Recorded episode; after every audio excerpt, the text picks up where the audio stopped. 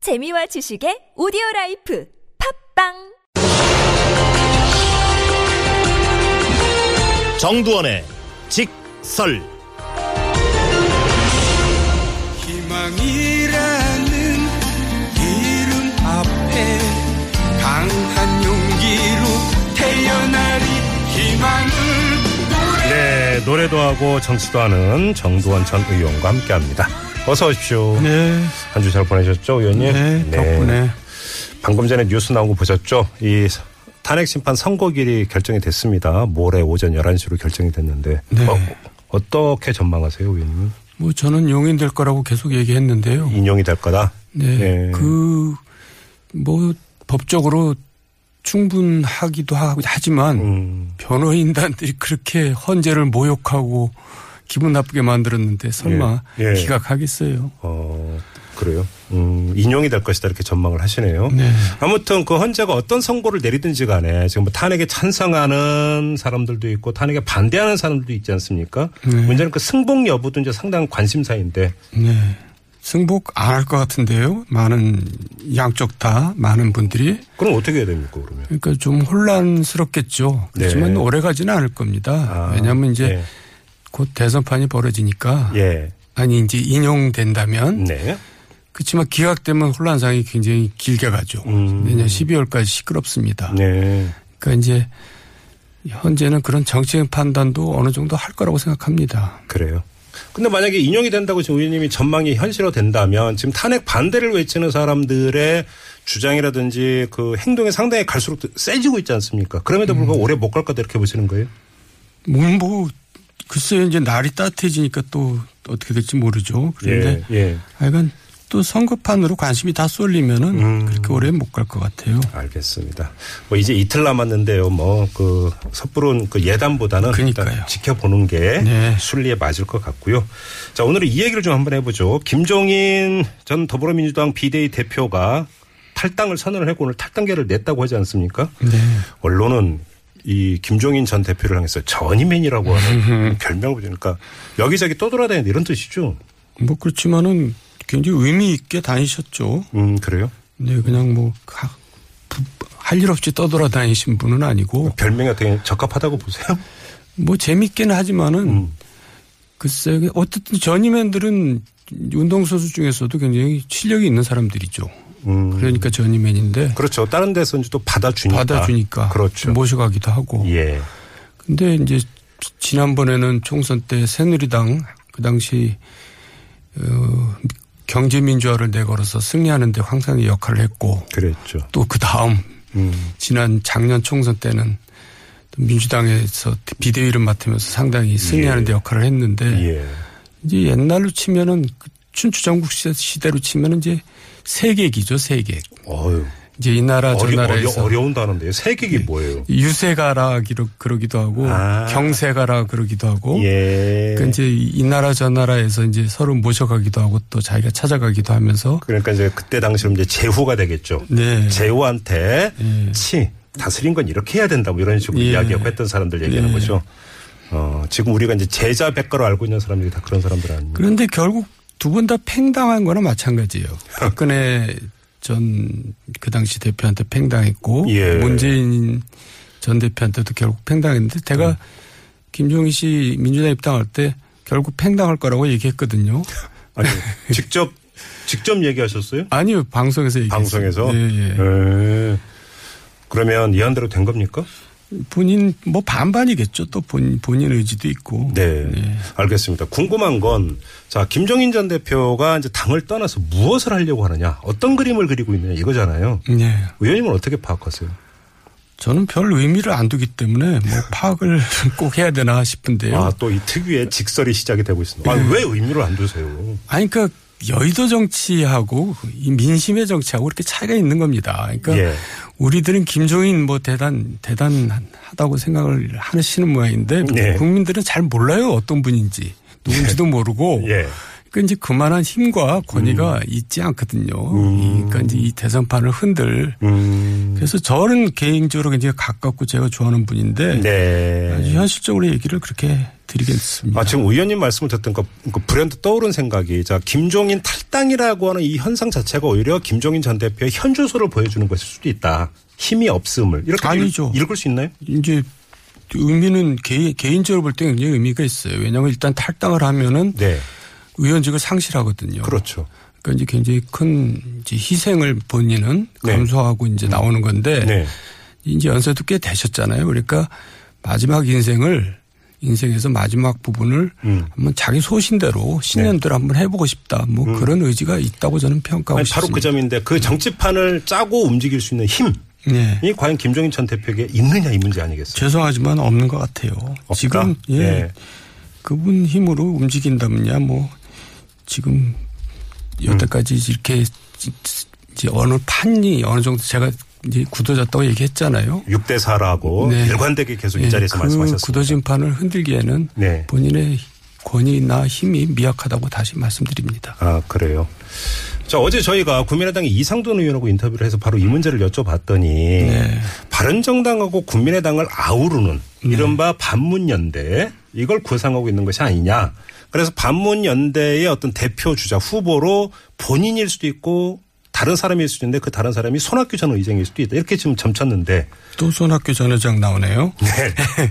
근데 네. 한번 생각해 보세요. 음. 바른 정당 누구한테 얘기를 해야지 그 일이 될까요? 또 네. 국민의당 누구한테 얘기를 해야지 그 일이 될까요? 그러니까 굉장히 비현실적이라는 거죠. 음. 그게? 국민의당에서 그거를 야 우리 이렇게 해보자라고 음. 얘기하면 네 맞습니다라고 쭈르르 따라갈 그런 힘이 없다는 거죠. 예. 권위도 없고 음. 또 바른 정당도 마찬가지입니다. 뭐 예를 들면 정병국 대표가 야 우리 뭐 그렇게 하자 그런다고 네. 의원들이 그렇게 하겠어요. 예. 집도 양 뭐 유승민 남경필 그렇게 하겠어요. 그러니까 음, 이게 그 시- 그림은 그럴 듯하게 그려지지만 네. 음. 이제 현실성이 굉장히 미약하고 그러니까 이제 이게 일종의 정치권에서 기사를 위한 기사입니다. 이런 것들이 일종의 소설입니까? 소설이라기보다도 예. 억지로 이제 기사거리가 없으니까 기사거리를 만드는 거죠. 음, 아니 근데 김종인 전 대표 본인이 예. 무엇인가의 어떤 그 아주 그러니까 그림을 요즘 빅픽처란 말이 유행하던데 음. 빅픽처를 갖고 있는 듯이 이야기를 하고 있으니까. 아, 그러니까 빅픽처는 갖고 있는데 네. 그, 그 갖고 있는 분이 빅이 아니라는 거죠. 죄송하지만. 네. 이 방송 들으시는지 모르겠어요. 아이고 네, 지금, 음. 정말 지금 이 개인적으로 순간. 죄송한 얘기죠. 저를 굉장히 아껴주시는 분인데 네, 그래요? 아니, 근데 지금 이제 어제 이상돈 의원의 얘기 조금만 더 이어가겠습니다. 네. 무슨 이야기냐면, 그러니까 당 전체를 못 움직이겠지만 대선 후보가 그 결정이 되면 후보가 단일화를 통한 네. 어떤 이런 경로, 네. 이건 어떻게 봐야 됩니까? 뭐 그거가 무슨 빅텐트입니까? 음. 이제 단일화 해가지고 한번 그러니까 이제 정치적인 어떤 술수라고 볼 수도 있고 그런 거죠. 아, 오히려 그건 술수다? 야, 뭐 아닌데 그런데 좋습니다. 예. 그래도 어, 그것 자체도 그렇게 쉽지는 않아 보이고요. 네. 그렇게 한들 지금 굳혀져 있는 구도에서 별 음. 힘을 발휘하지 못할 거라 이거죠. 그렇게 한들. 자, 예. 이제 구체적으로 얘기를 해봅시다. 예. 자, 이제 아- 안철수 대표가 이제 후보가 됐어요. 음. 또 남경필 후보가 됐어요. 네. 단일화를 했습니다. 네. 얼마나 나올까요? 아, 그 득표력이. 예, 이- 이제 예를 들어서 문재인 대표하고 일대일로 붙이면은 음. 역시 많이 차이가 많이 벌어질 거라 이거죠. 예. 근데 김종인 전 대표는 일관되게 하는 이야기 중에 하나가 뭐냐면 탄핵 심판 선고가 이루어지면 요동을 칠 것이다. 판이 바뀔 것이다. 여기서부터 출발하고 있는 것 같아요. 이건 어떻게 보세요? 뭐 그거야 이제 뭐 며칠 있으면 금방 알겠지만은 예. 다 희망사항들이죠. 음. 그러니까 너무나 판이 재미없어 없이 흘러가니까 네. 또 본인들의 입지들이 전부 다 이제 없어지니까 예. 이 그런 희망들을 하는 거죠. 아, 그래요. 그러니까 설령 김종인 전 대표가 그런 그림을 그린다 하더라도 그거는 별로 위력이 없을 것이다. 네. 한마디로 이렇게 또 정리를 하시네요. 예, 뭐 죄송합니다. 네. 근데 아무튼 근데 이제 이 이야기가 나오면서 그 예사롭지 않게 받아들여지고 있는 현상 중에 하나가 국민의당 안에서 경선룰 싸움이거든요. 지금 손학규 전 의장 측 같은 경우는 여론조사 반영 절대 안 된다. 100% 현장 투표로 가야 된다. 안 받아들이면 경선 참여 안 할 수도 있다. 이렇게까지 이야기를 하고 있는데 이건 어떻게 해석을 해야 될까요? 뭐 뻔한 거 아닙니까? 결국 안철수 후보가 이기겠죠. 그래요. 그러니까 이제 안철수 후보가 좀 양보를 해야죠. 아 그래요? 예, 원래 이기는 후보가 이제 표를 조금씩 주는 겁니다. 이제 판을 이제 유지하기 위해서. 예. 또 과거에 이명박, 박근혜 경선 때도 엄청나게 룰 갖고 싸웠거든요. 예. 근데 이명박 후보가 세 후반에 양보를 합니다. 양보라는 건 표를 주는 겁니다. 아, 음. 요만큼 그렇군요. 줄 테니까 나가지 마라. 요만큼 줄 테니까 나가지 마라. 그러니까 안철수 후보가 좀 양보를 해서 네. 이제 끌고 가서 이제 그래도 좀 흥행을 만들어내야죠. 그래요. 또 그렇게 귀착이 될 거라고 보세요? 그렇게 안 되면 안철수 후보도 자기가 손해죠.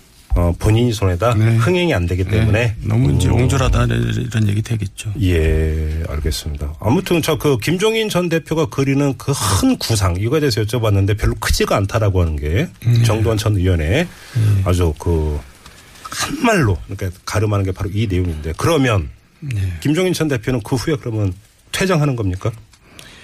뭐 또 등장할 이제 기회가 있, 있겠어요. 근데 뭐 본인으로서는 어쨌든 자기의 신념과 소신을 네.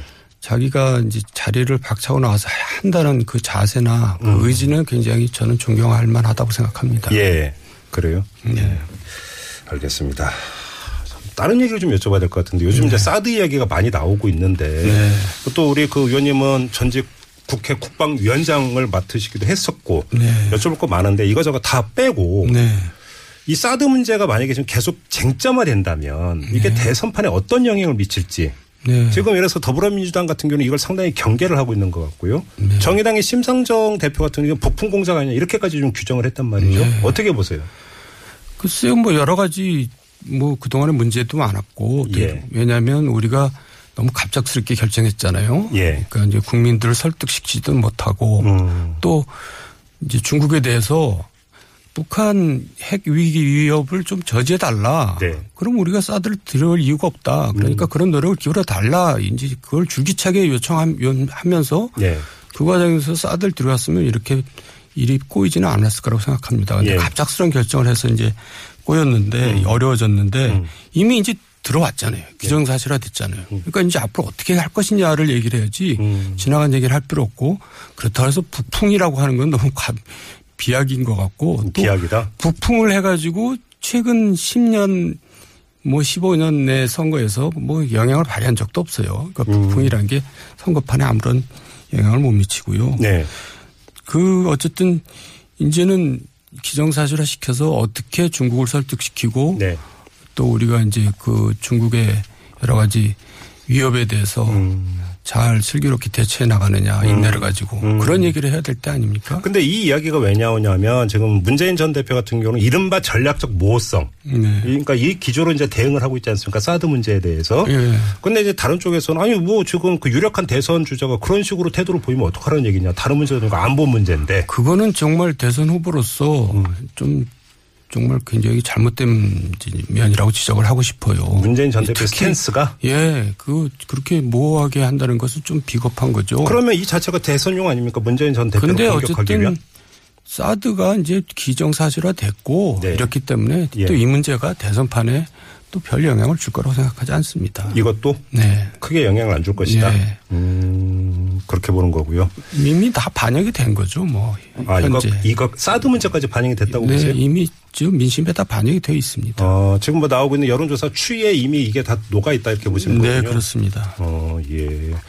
아무튼 그 정두환 전 의원께서는 일관되게 6대 4의 구도가 계속 유지가 되고 있다. 네. 그렇죠. 오늘의 결론도 역시 이렇게 이제 좀 내려야 될 것 같습니다. 자, 정두원의 직설이었는데요. 오늘은 여기서 가름하고 인사 나누도록 하겠습니다. 수고하셨습니다. 의원님. 네, 감사합니다. 네, 지금까지 정두환 전 의원이었고요.